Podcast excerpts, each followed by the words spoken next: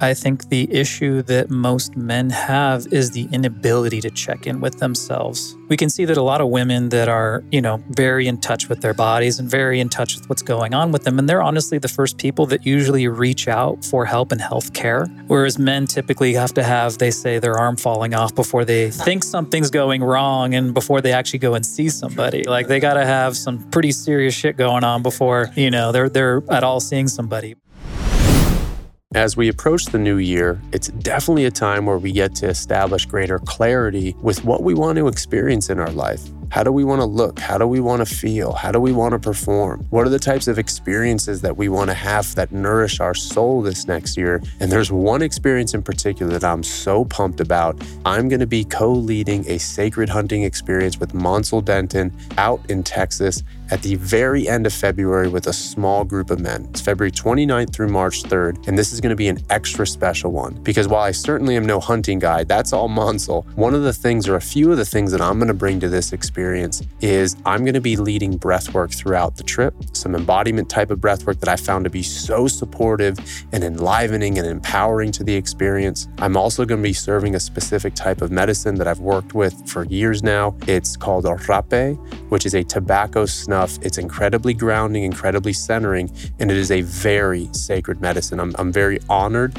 to carry it and to be able to serve it to the group, especially in light of the context of the hunt.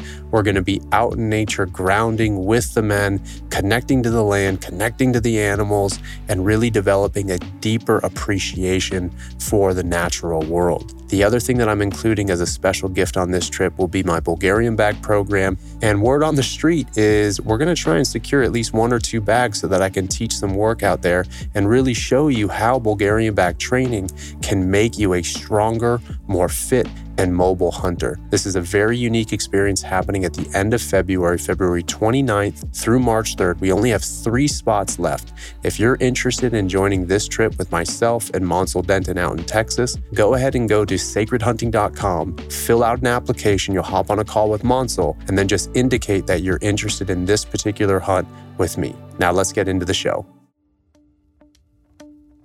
Welcome to the Path Podcast. I'm Mike Salemi. I believe that uncharted trails make the best life stories. So take a deep breath, put one foot in front of the other, and trust the ground under your feet. Join me in discussions on health, performance, business, leadership, and spiritual self mastery because these topics are windows into how well each of us have learned to trust our own path. Let's go.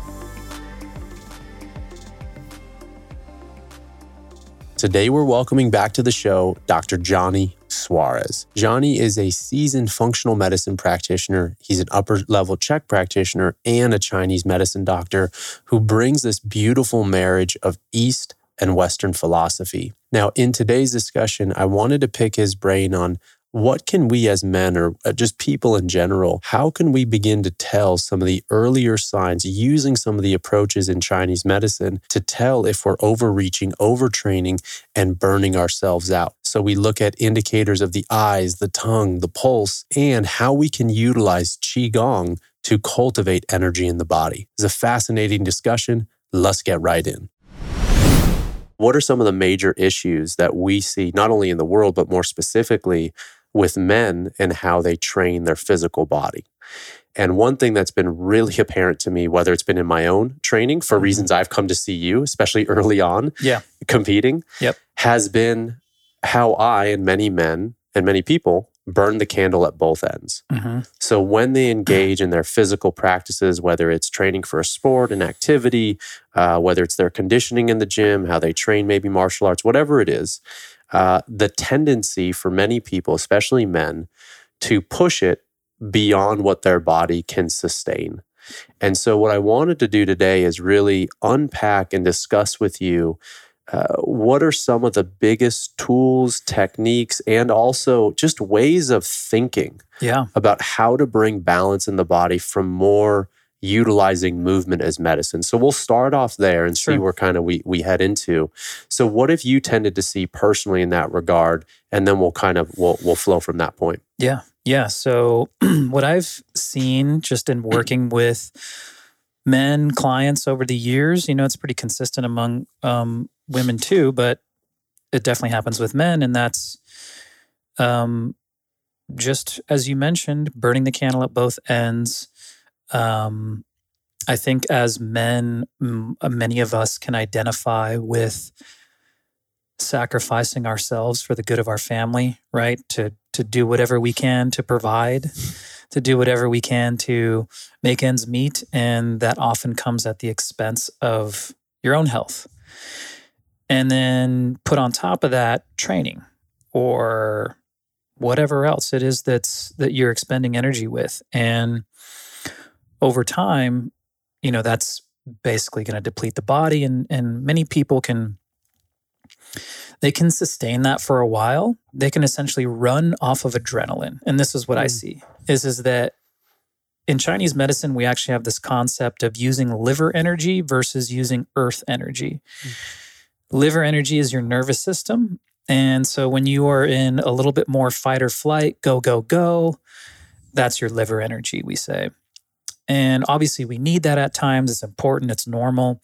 But if we are constantly pushing pedal to the metal, constantly in this go go state, then we are essentially using adrenaline, you know, which is a hormone that um, it's a stress hormone. It's a hormone that um, you know gives you energy, but it's supposed to be really for short term energy for fight and flight. When we are in a chronic state of using that as our form of energy, it depletes us. It just it starts to slowly deplete us internally, um, nutritionally depletes us. It makes it harder to sleep, and so that's in contrast to using what we also call earth energy to move forward in life, and that's the more grounded, sustainable, consistent, even energy versus an erratic up down, you know, push crash, push, crash, which is what a lot of people, uh, a lot of men, you know, are really in the habit of doing is pushing themselves, crash, like they just pass out and sleep, but it's maybe not great sleep, and then wake up and do their routine all over again. And um, so, just I guess from like a, a general standpoint, that's one of the biggest things that I see. What I see in practice, I guess, with with men and and everybody a lot. Yeah, that makes perfect sense. And, you know, with that, maybe that overreaching or overtraining or pushing beyond what the body can capacity, you know, their their capacity to do so. Can you share some additional signs and symptoms? You know, I imagine that most people listening, like if you're really being honest with yourself, you know yeah. when you're pushing it uh, longer or harder. Now, oftentimes I will say, we start because that adrenaline or because our, our mindsets are very strong or because yeah. you know as men specifically to your point earlier there's oftentimes the responsibility to provide financially for the family or to want to be that person in the family. Yep. So th- there's a lot that goes into it. However, there are many times when we think we can get away with it for and then until yeah. there's like a the straw that breaks the camel's back so what maybe are, would you mind sharing like a i don't know yes. a, a, list of things that come up in addition to maybe wanting to crash out and sleep to where some guys or some people out there can start tuning into and fine tuning that barometer inside of when they're either overreaching overtraining or burning that candle too much yeah absolutely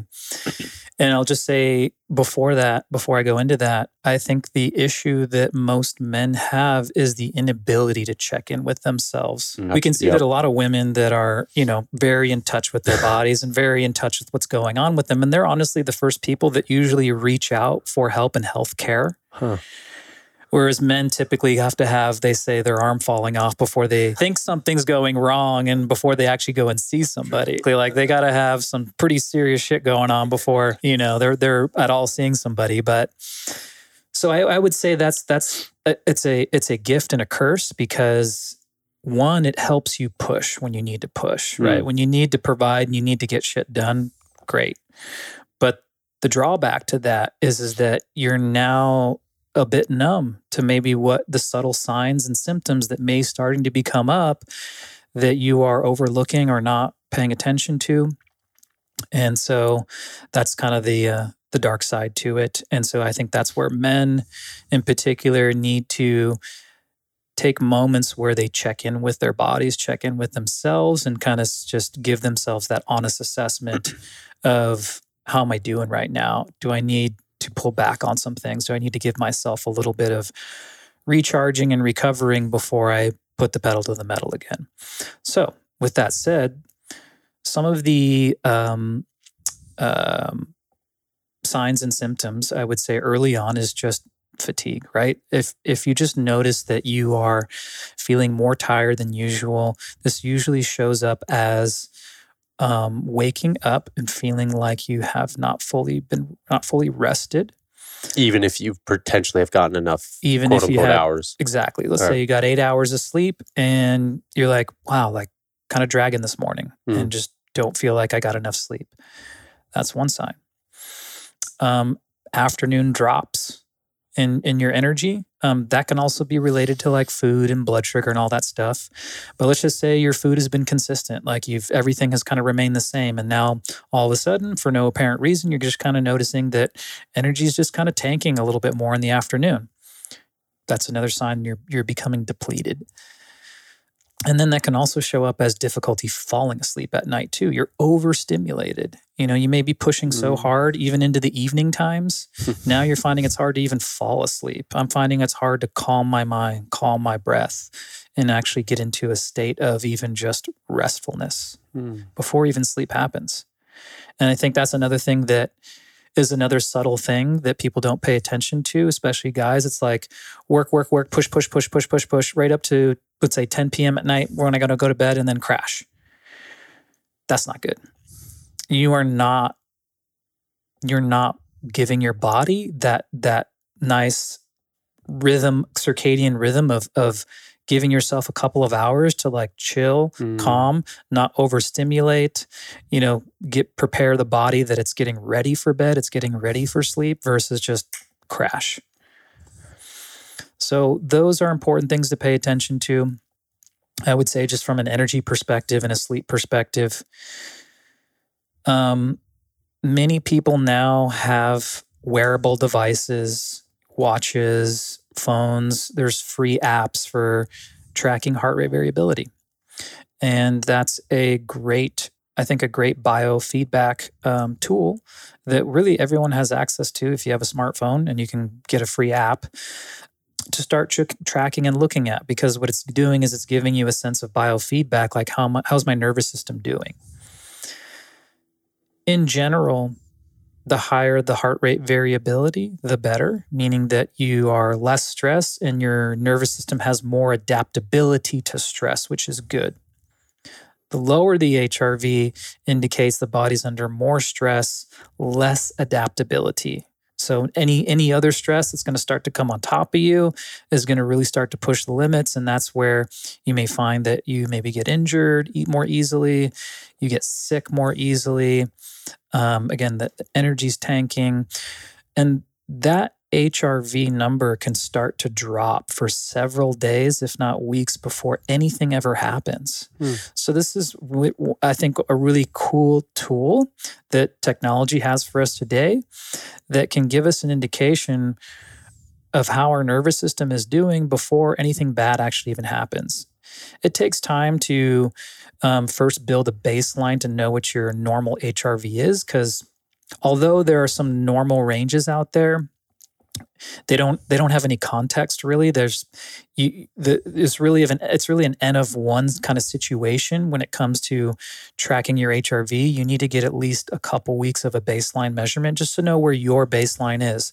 That may be considered somewhat low or somewhat high on some sort of a scale, but that, that really doesn't matter. It's like, where is your baseline number with HRV? And then is that consistent over several days, so several weeks? And then do you see it drop all of a sudden? And if you're starting to see it drop, you want to start to check in with Am I getting enough sleep? Am I overtraining potentially? It could be a sign of adaptation to training, which is actually a good thing. So it's normal to see uh, drops in HRV while you are training. So that's totally fine.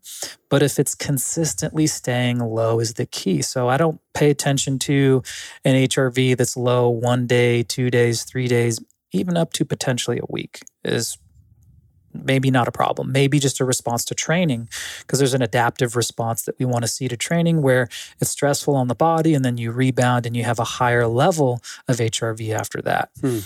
So that may happen and that would be a normal response. But if you are now finding that after a week's worth of time, your HRV is now consistently low and you're even starting to maybe feel some symptoms of maybe not doing so good, that's pretty much an indication you need to probably change something. You need to look at something. So I want to pause there for a moment and give you a chance, but I can go into some also some other Chinese medicine kind of stuff to look at. Yeah, I, I, I'd love that, um, especially because part of this is to really unpack the challenge and the problem that so many people are facing. And so to look at it from multiple perspectives, to have both subjective measurements, to have both objective measurements, to check in from a multi-dimensional level. You know, if you're wearing a device, great. And also what happens if you don't have a device, which is really what, you know, again, having this multidisciplinary approach, there's a time and a place for everything. And Mhm. uh, one thing that comes up just as a very quick story I was leading my men's group this week, the Path to Inspired Action, Mhm. and one of the the gentlemen commented that, as you know, like I lead a lot of breath work in different capacities, and uh, so before every single call at the beginning, and they have daily breath work practices that they do uh, for different intentions and rationales to upregulate, to downregulate, to whatever we're trying to do. And he made a comment, and this is a, a gentleman who's done a tremendous amount of work on himself.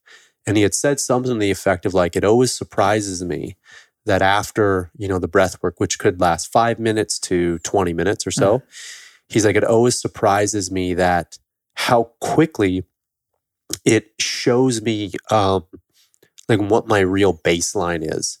Like I come in with some energy, whatever, then we do the breath work, and all of a sudden I'm like, wow, Yeah. I'm actually really tired. Yeah. And I think breath work, at least in my experience, like an experiential thing like that, has been really helpful and telling for them and for myself because I find that a lot. It's like I'm going, I'm excited, I'm passionate, I love doing what I'm doing.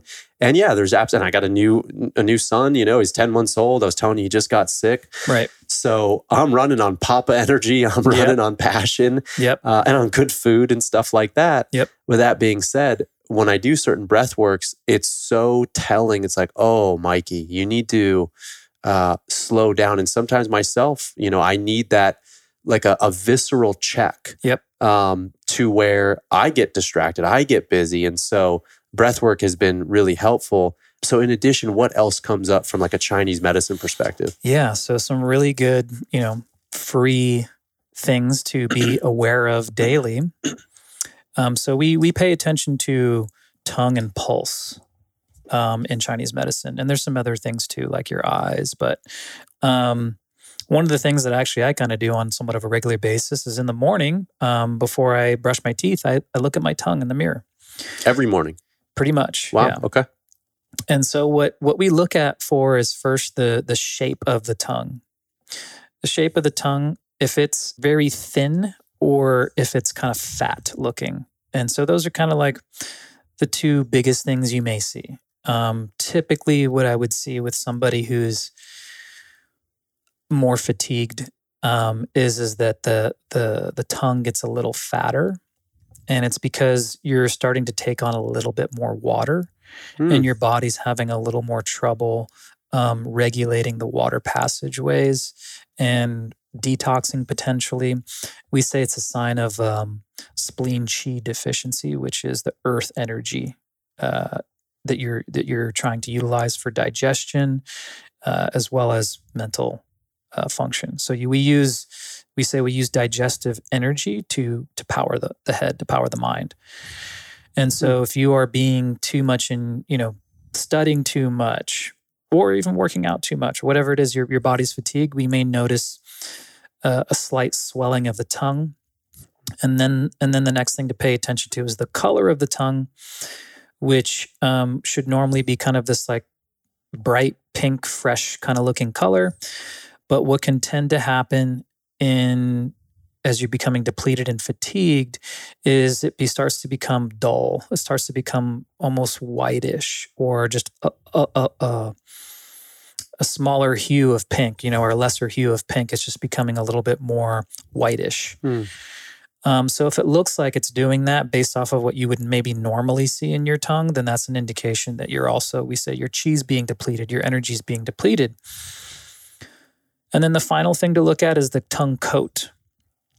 So the coat of the tongue um, is also representative of how well you're digesting. And that's also somewhat representative of how much energy you have to digest. Or maybe even the foods that you're eating that are potentially causing too much stress on the body.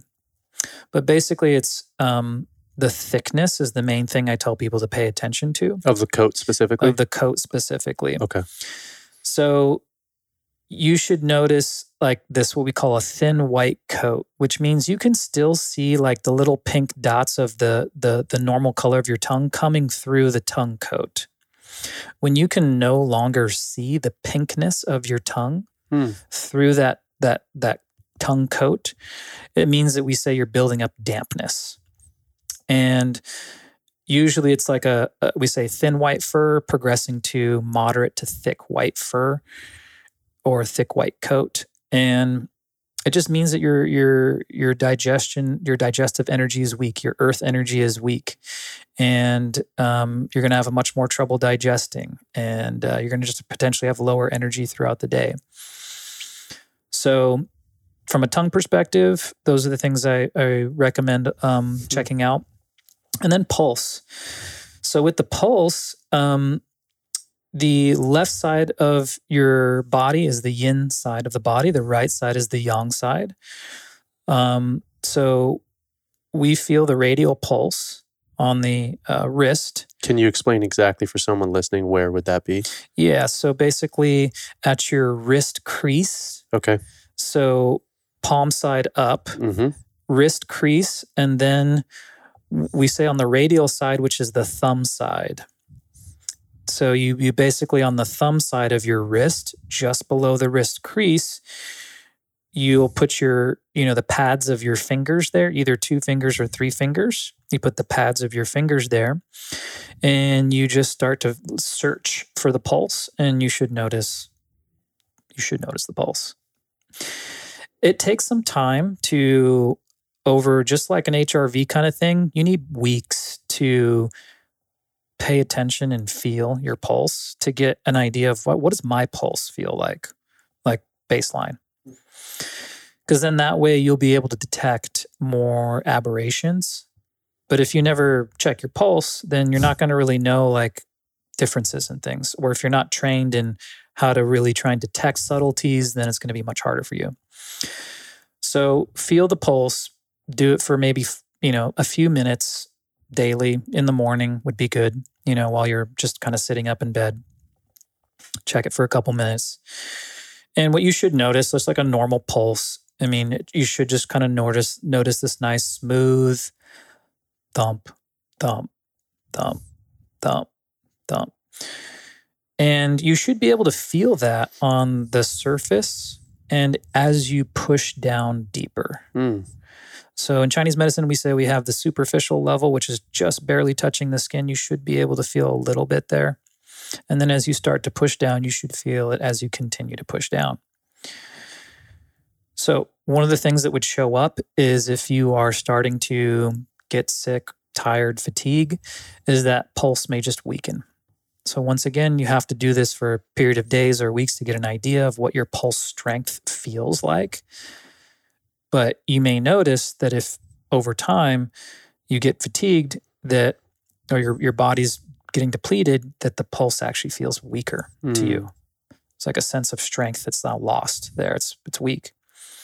Another thing that can happen is that we say you have uh, floating chi. Floating chi is where you're losing yin, and then when the yin drops out and becomes deficient in the body, then the yang floats up into the body, Hmm. and that that shows up on the pulse too. It shows up as I can feel my pulse lightly, superficially on the skin, but as I press down, it becomes weaker or disappears. Mm. So if you're noticing that you're and you're not sick, you may be about you may about to get sick Wow. or on your way to getting sick. So that's one of the things we pay attention to. So in general, just strength of pulse is a good kind of thing to kind of check in with. both sides, right? So you do left side, right side. If your left side's becoming weaker, which is what I would typically find in most men, people, you're going to burn out your yin usually a lot quicker, Mm. which is the moisturizing, cooling aspects of the body that anchor the yang. Usually people are using their yang a lot and um, that ti that side tends to be a little bit stronger for some people or a lot of people because they're they're really using that energy the most so it's kind of staying strong. But because you are keeping your adrenaline high for too long you're depleting the yin qualities of the body. You're you're kind of drying out the body. Um so one other thing I'll just touch on is eyes so, your eyes, when you look at your eyes, and you can easily do this while you look in the mirror with your tongue each morning. And that's really the white of the eyes, I would say, is the thing to pay attention to. You should have nice, clear, white scleras or the whites of the eyes. As soon as you start to see some little blood vessels starting to creep in there and some redness starting to creep in there, we say that's a sign of heat coming into the body or the liver is stressed and there's there's some liver heat coming into the body this can happen when again you become depleted and your yin becomes depleted. And so and it's just a sign too of like sleep deprivation. You're just you're not getting enough rest. Um so i would say it's a good idea to pay attention to the whites of the eyes and uh, if there's any like little blood vessels or redness beginning to form. It's so funny you say that because two things come up. One, just in the last week or so, I mean, I, I'm with Luca every single Mm-hmm. day. And so I, I study him. I look and observe him, how he's moving, how, I mean, now it's so wild. I'm, his smile, I mean, it's still the same smile, but it's changing because he's having seemingly more control over his facial features. So the way he's smiling is different. And uh, we look at each other in the eye all the time, and his eyes are so, the whites are so white. right There's not even one. I'm like, my gosh, that is Yeah. beautiful. Yeah. And then on the flip side, there's uh, not to go too. This is all related, but Yeah. there's a, a guy on YouTube that I really love that fires me up for the specific purpose of what I'm looking to get out of his videos. And it's a guy named Andy Elliott. I don't know if you've checked his stuff out. I'll send you his stuff, but he's a sales guy okay but he's a beast. Like he's like eh, no bullshit, very clear, um, excellent at closing, and he and he has like this really no bullshit sales training stuff. And I love his information. However, I mean it's like yang on yang on yang Yeah. on yang. and again, while I draw inspiration from a specific specific aspect of like improving the energy and the approach in which I sell and all that sort of stuff, he had this one reel and he was just like he actually commented on his eyes. He's like, I realized, um, I'm paraphrasing, but he's like, my eyes, there's no white in my eye anymore. My eyes are completely red. And he goes, and all I want is to have my eyes turn white again. hmm But he's like, I've realized that like a part of that is the cost that he's put on himself right and i don't i don't know if he i, I highly doubt he has rem, maybe i'm wrong remotely the understanding that you even just basically just touched on Yep. but it was interesting because when you see how he shows up and Yep. he's a badass he's going yang yang yang exactly and he even commented he's like my eyes are, are completely red basically at Yep. all times Yep. and uh so it was just interesting noticing that um and uh yeah so thank you for sharing that brother yeah um anything else coming up for you there Um, I just want to say that just to kind of sum that up, it's it's just the typical presentation from a Chinese medicine perspective to see men overly yang and depleting their yin, which kind of segues maybe a little bit into qigong because into Yeah. qigong, when we when we do our qigong practice, it's recommended that men put their left hand, which is the yin side, on their lower abdomen, which is where our, our energy storage tank is in Chinese medicine, called the lower dantian or dantian, and then the right hand's on top. So hmm. yang is is less present. Yin, the yin hand, the left hand for men should be on that lower abdomen because we want to nourish our yin more. Mm, So- you know, I'm happy you mentioned qigong because, as you know, like that's an area that one I'm hugely curious about. Yeah. Um, and it's something that I've had you come into the Men of Movement retreats and lead uh, on the different days. You know, there is a movement component on Mhm. every single day, and to have some form of restorative movement, and energy cultivating movement, I think is just invaluable. And so, uh, before we break that down, there's something that comes up and I think it fits in exactly what you're talking about. Now, Yakov Darling Khan, who you know because he's he's been the the wise elder who's presented at the Men of Movement retreats virtually because he's in the UK. Yep.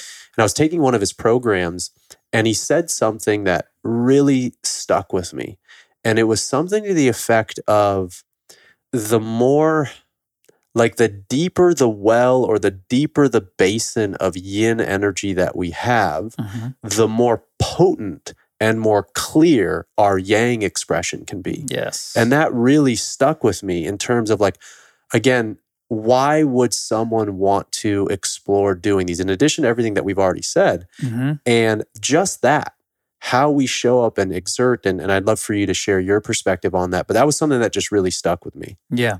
When you said that, what kind of came up for me was that when you have a energy cultivating practice, which qigong is one of those, you are cultivating energy, you are restoring the body, you are building yin if you're male and there's a there's a, there's a difference between grounded focused energy versus high energy yeah you're getting a lot of shit done but you're chaotic. You know it's just it's kind of like all, you're all over the place you're sort of disorganized versus this grounded energy that still is powerful but it's sharp it's direct it's focused it's poignant. And i think that comes through learning how to ground our energy and um, understand the differences between high energy yang and and grounding energy yin Mhm. Yes, absolutely. Absolutely. And, you know, on that theme of Qigong using movement as medicine, both you and I, one of our mentors is Paul Chek. Mhm. And so my exposure, most, I mean, almost all of my understanding and personal experience with energy cultivating activities is via his system. Mhm. And he uses the, and I know he does a lot of Qigong, but he uses the word working in, Mhm. uh, energy cultivating activities and integrating breath with movement. And while we can talk about that, I'm really curious since you have so much experience personally with Qigong, can you just explain maybe what, in addition, is Qigong or how it fits into working in, or is it similar to Tai Chi and just kind of lay a little bit of foundational understanding Yeah. of Qigong as a practice or as a principle or method or however you would refer to it? Yeah, I would say that um, you know what Paul did was basically take you know these Eastern uh, Asian practices of energy cultivation, and I'll get into a little bit more of those. But he just tried to make them a little bit more accessible to Westerners and um, a little bit more, you know, simplified into you know a single movement or just something a little bit more easily you know uh, acceptable digestible or easy to do from a westerner's point of view um, so qigong um, we can really break down the two words first qi um, in um, in chinese is it's actually kind of difficult to completely capture in English, but it always comes back to the word energy. But it's I would say it's more of like a um it's more of a verb, it's more of like an action Mm. than it is this this thing, right? Um it's we always in Chinese medicine we always talk about the chi of all things, the chi of the rock, the chi of the bear, the chi of the breath, the chi of the immune system, the chi of digestion, the chi of your heart, the chi of your blood flow. Like so, it's every. It's essentially the um, the life, the the energy that's that's infusing all of life and giving it its life, and that's what we're tapping into when we are doing qigong. It's universal energy that enlivens life. That's what you're trying to tap into. So that's qi. And gong is really just um, a practice or a skill, right? So you'll know in Paul Chek's system that a gong usually is recommended for like a hundred day practice, right? But qi gong is really just a qi practice. So, uh, or skill building, right? And um, you know, this can be, you know, you can have any kind of gong just really practice. It could be martial arts, gong fu, So even though it's called kung fu, it's also called gong fu. So the gong as well is there. It's just a practice. So that's kind of a you know a little explanation of qigong, but there are really um, three things that uh, I would say make up qigong practice, and uh, this can be uh, con- this is sort of consistent without any many different types of uh, qigong practice, and that is one is your mind Hmm. and where your intention and focus is going. Two is the breath. Where's the breath? What's the breath doing? And three is the posture, the body. What's the body doing? And so we call these the three regulations. And those are the things that you're trying to harmonize, to uh, synergize, and get get communicating together in harmony to start to build and tap into uh, the chi that that that uh, you're trying to cultivate. So, um, where your intention goes, where your mind goes, the chi flows. That's the saying that we have. It's actually we know this to be true in science to a degree through um, what's called interoception, and I know you know that word. Yeah. Can you break that down for us? Yeah. So interoception is your ability and sense of your internal environment of your body, really. I can feel my heartbeat. I can feel my stomach gurgle. I can feel when I need to pee. You know, those are all interoceptive sensations.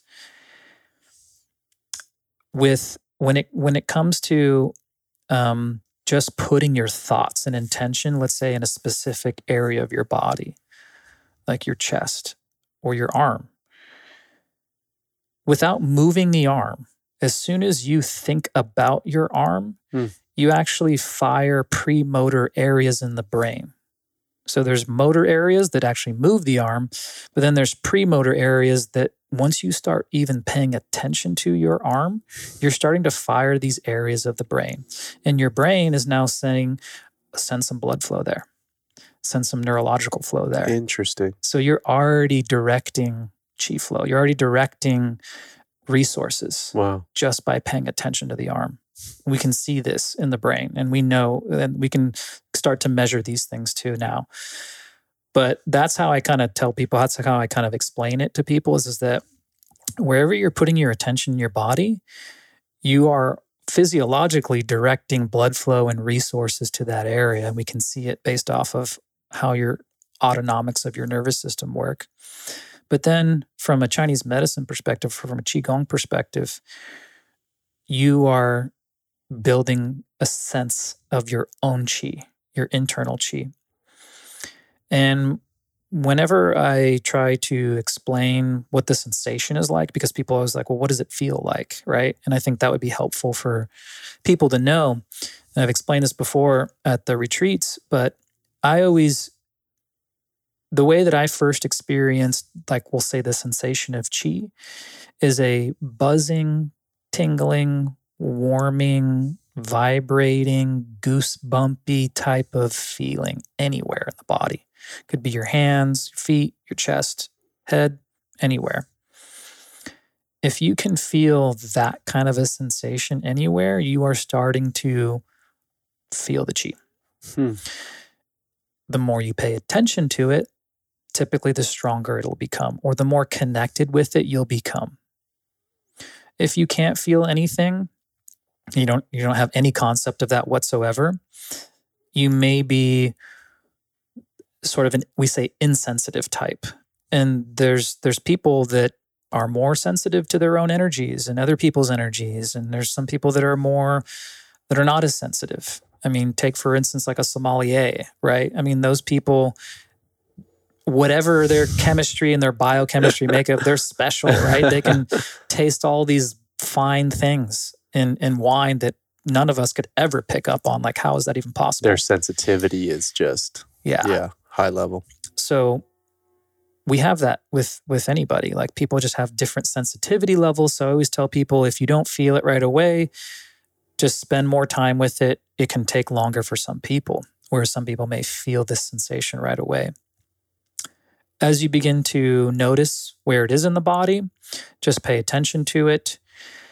And over time, then you should notice that this is the way it happened for me, at least, is, is that I first noticed the sensation. Then eventually I got to the point where as soon as I put my attention on a specific area, then I could feel it. Hmm. And then eventually with time, I felt like I could actually move it from place to place and um, direct that that sensation, that tingling sensation. I could now direct it where I put ever wherever I put my intention. That's kind of the first part of I would say building the sense of chi is the mind. Pay attention. Pay attention to the body. As soon as you find your mind drifting, come back to the body. Try and sense any sensations in the body. Breath and then movement, but Well, I know you're going to get to Yep. movement, so I don't want to jump ahead. However, one question I have as you're going to the next next area this is, you know, since you just said where I think attention or where the mind goes, energy flows. So with that being said, does qigong need to actually include actual like limbs moving or like physical movement, or could you potentially stand in a quote unquote static posture and still be doing quote unquote qigong? yes. Yeah. Okay. So qigong is meditation, Okay. which can be seated, standing, moving, Hmm. laying down, running, whatever. It, it's it's where it's that's the mind is is a big part of it. Yeah. So that's what you know. When I went through some qigong training through school, um, my qigong teacher said, "There's there's standing qigong, there's sitting qigong, there's there's running qigong, there's sleeping qigong, there's sleeping. sleeping qigong. Yeah. And so, yeah, it, it it can it can permeate really all all areas of your life, depending upon how much attention you are putting onto the energy in the body while you're doing these different activities or just sitting. Um, so yeah, it doesn't need to be moving; it could just simply be sitting. And then the breath. So the breath is um, the other thing that you're trying to regulate during qigong practice and that is um, slow, soft breathing that really you'll find will just slow down your breaths per minute.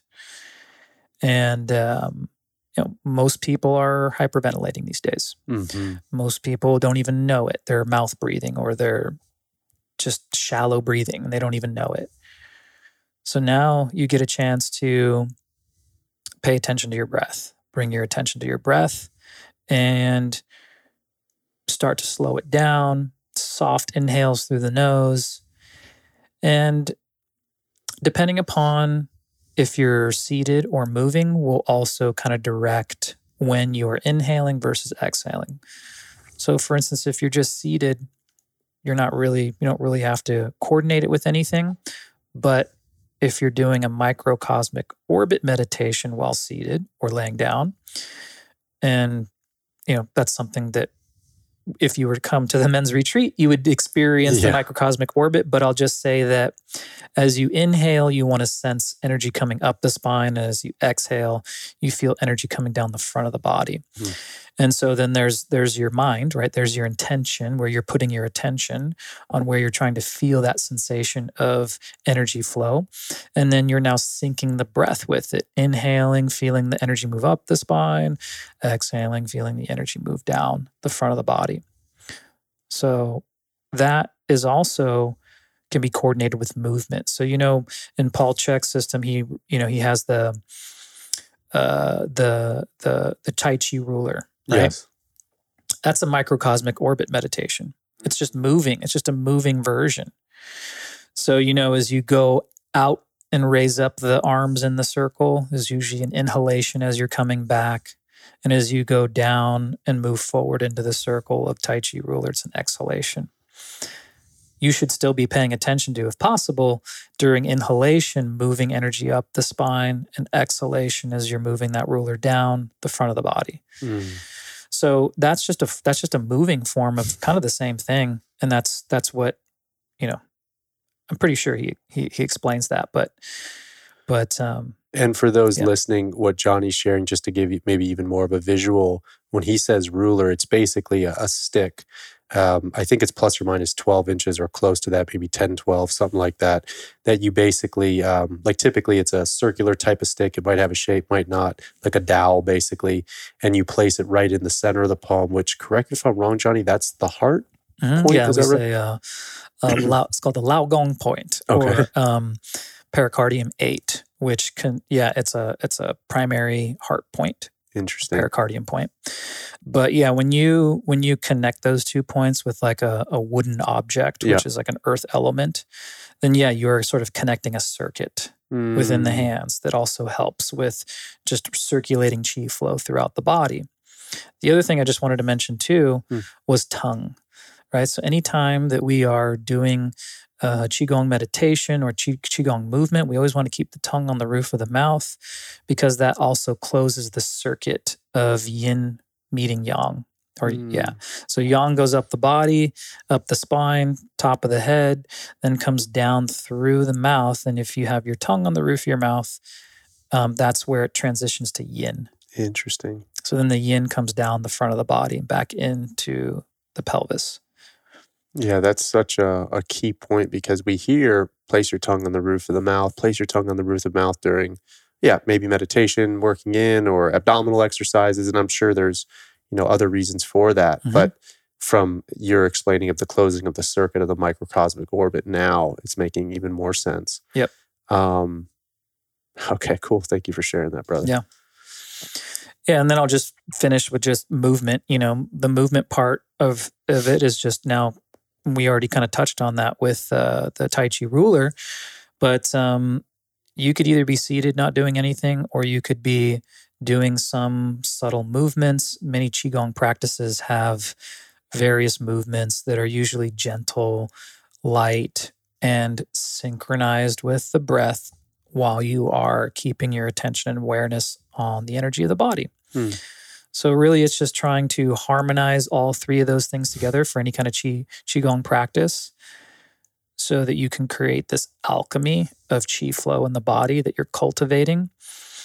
And one of the things that you'll know, and uh, if you're doing it correctly or if you're achieving a good qigong practice over time, is one, you become aware of your chi. Like if you just start noticing those those tingly, warming, vibrating sensations, you know you're doing good. Hmm. If you're noticing you're building saliva in the mouth, that's a great sign because you're stimulating parasympathetic, which is the rest, digest, repair side, which is calming down your sympathetic fight, flight, adrenaline, go, go, go. So you know that you are doing good if you notice saliva building in the mouth during or after your qigong practice, and it's actually recommended in qigong practice that you you collect at the end of qigong practice. You you you try and collect whatever saliva is there and you swallow it yeah. because we say that that's that's the the saliva that you're generating from the qigong practice that's meant to help nourish the qi even more. Very cool, brother. Well, dude, um, this has been awesome. Thank you. I love the qigong that you've led at the retreats. It's really inspired me, and I know it's been one of the the big takeaways from the guys. And you teach it so beautifully and embodied. And so, uh, final two questions. You know, even in just your description of of what to pay attention to, how to really assess and check in. You know, you've already actually already given a few practices from seated, from standing, the microcosmic orbit. Is there one maybe resource that you might recommend or a practitioner some type of anything that you would say if someone wanted to uh, explore this further? And then on the second side of that is especially with the work that you're doing in chinese medicine if someone wanted to seek you out for chinese medicine work or the other aspects of your work and your business uh, how could people get connected with you Yeah, absolutely. Um, as far as uh, resources go for qigong, there is like so much stuff that's out there. There's a lot of free stuff Mm. that I think um, easily easily find on on YouTube. Um, I don't really have a particular favorite of anyone in particular. I've I just kind of on, honestly sometimes I'm just checking out a lot of different people. Um, so I would encourage people to just just start YouTubing and Googling some, you know, some Qigong um, videos and introduction kind of video type stuff and getting a little more familiar with it. There's Qigong classes that one can take, usually sometimes locally. So, you know, look up in your area, see if you can find a Qigong class maybe in your area. There's videos that you can easily find again on YouTube for free or, you know, probably purchase some too.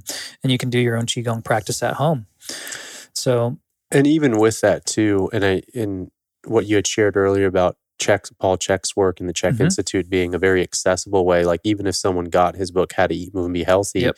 and applied the principles and the check-ins and all of that stuff, you know, with what you just shared, I mean, that would be a, I would imagine a phenomenal. That's that's how yes. you know I did. I obviously didn't have the, the depth of understanding that you just shared, and at the same time, just what working in as a whole has done for me has been incredible.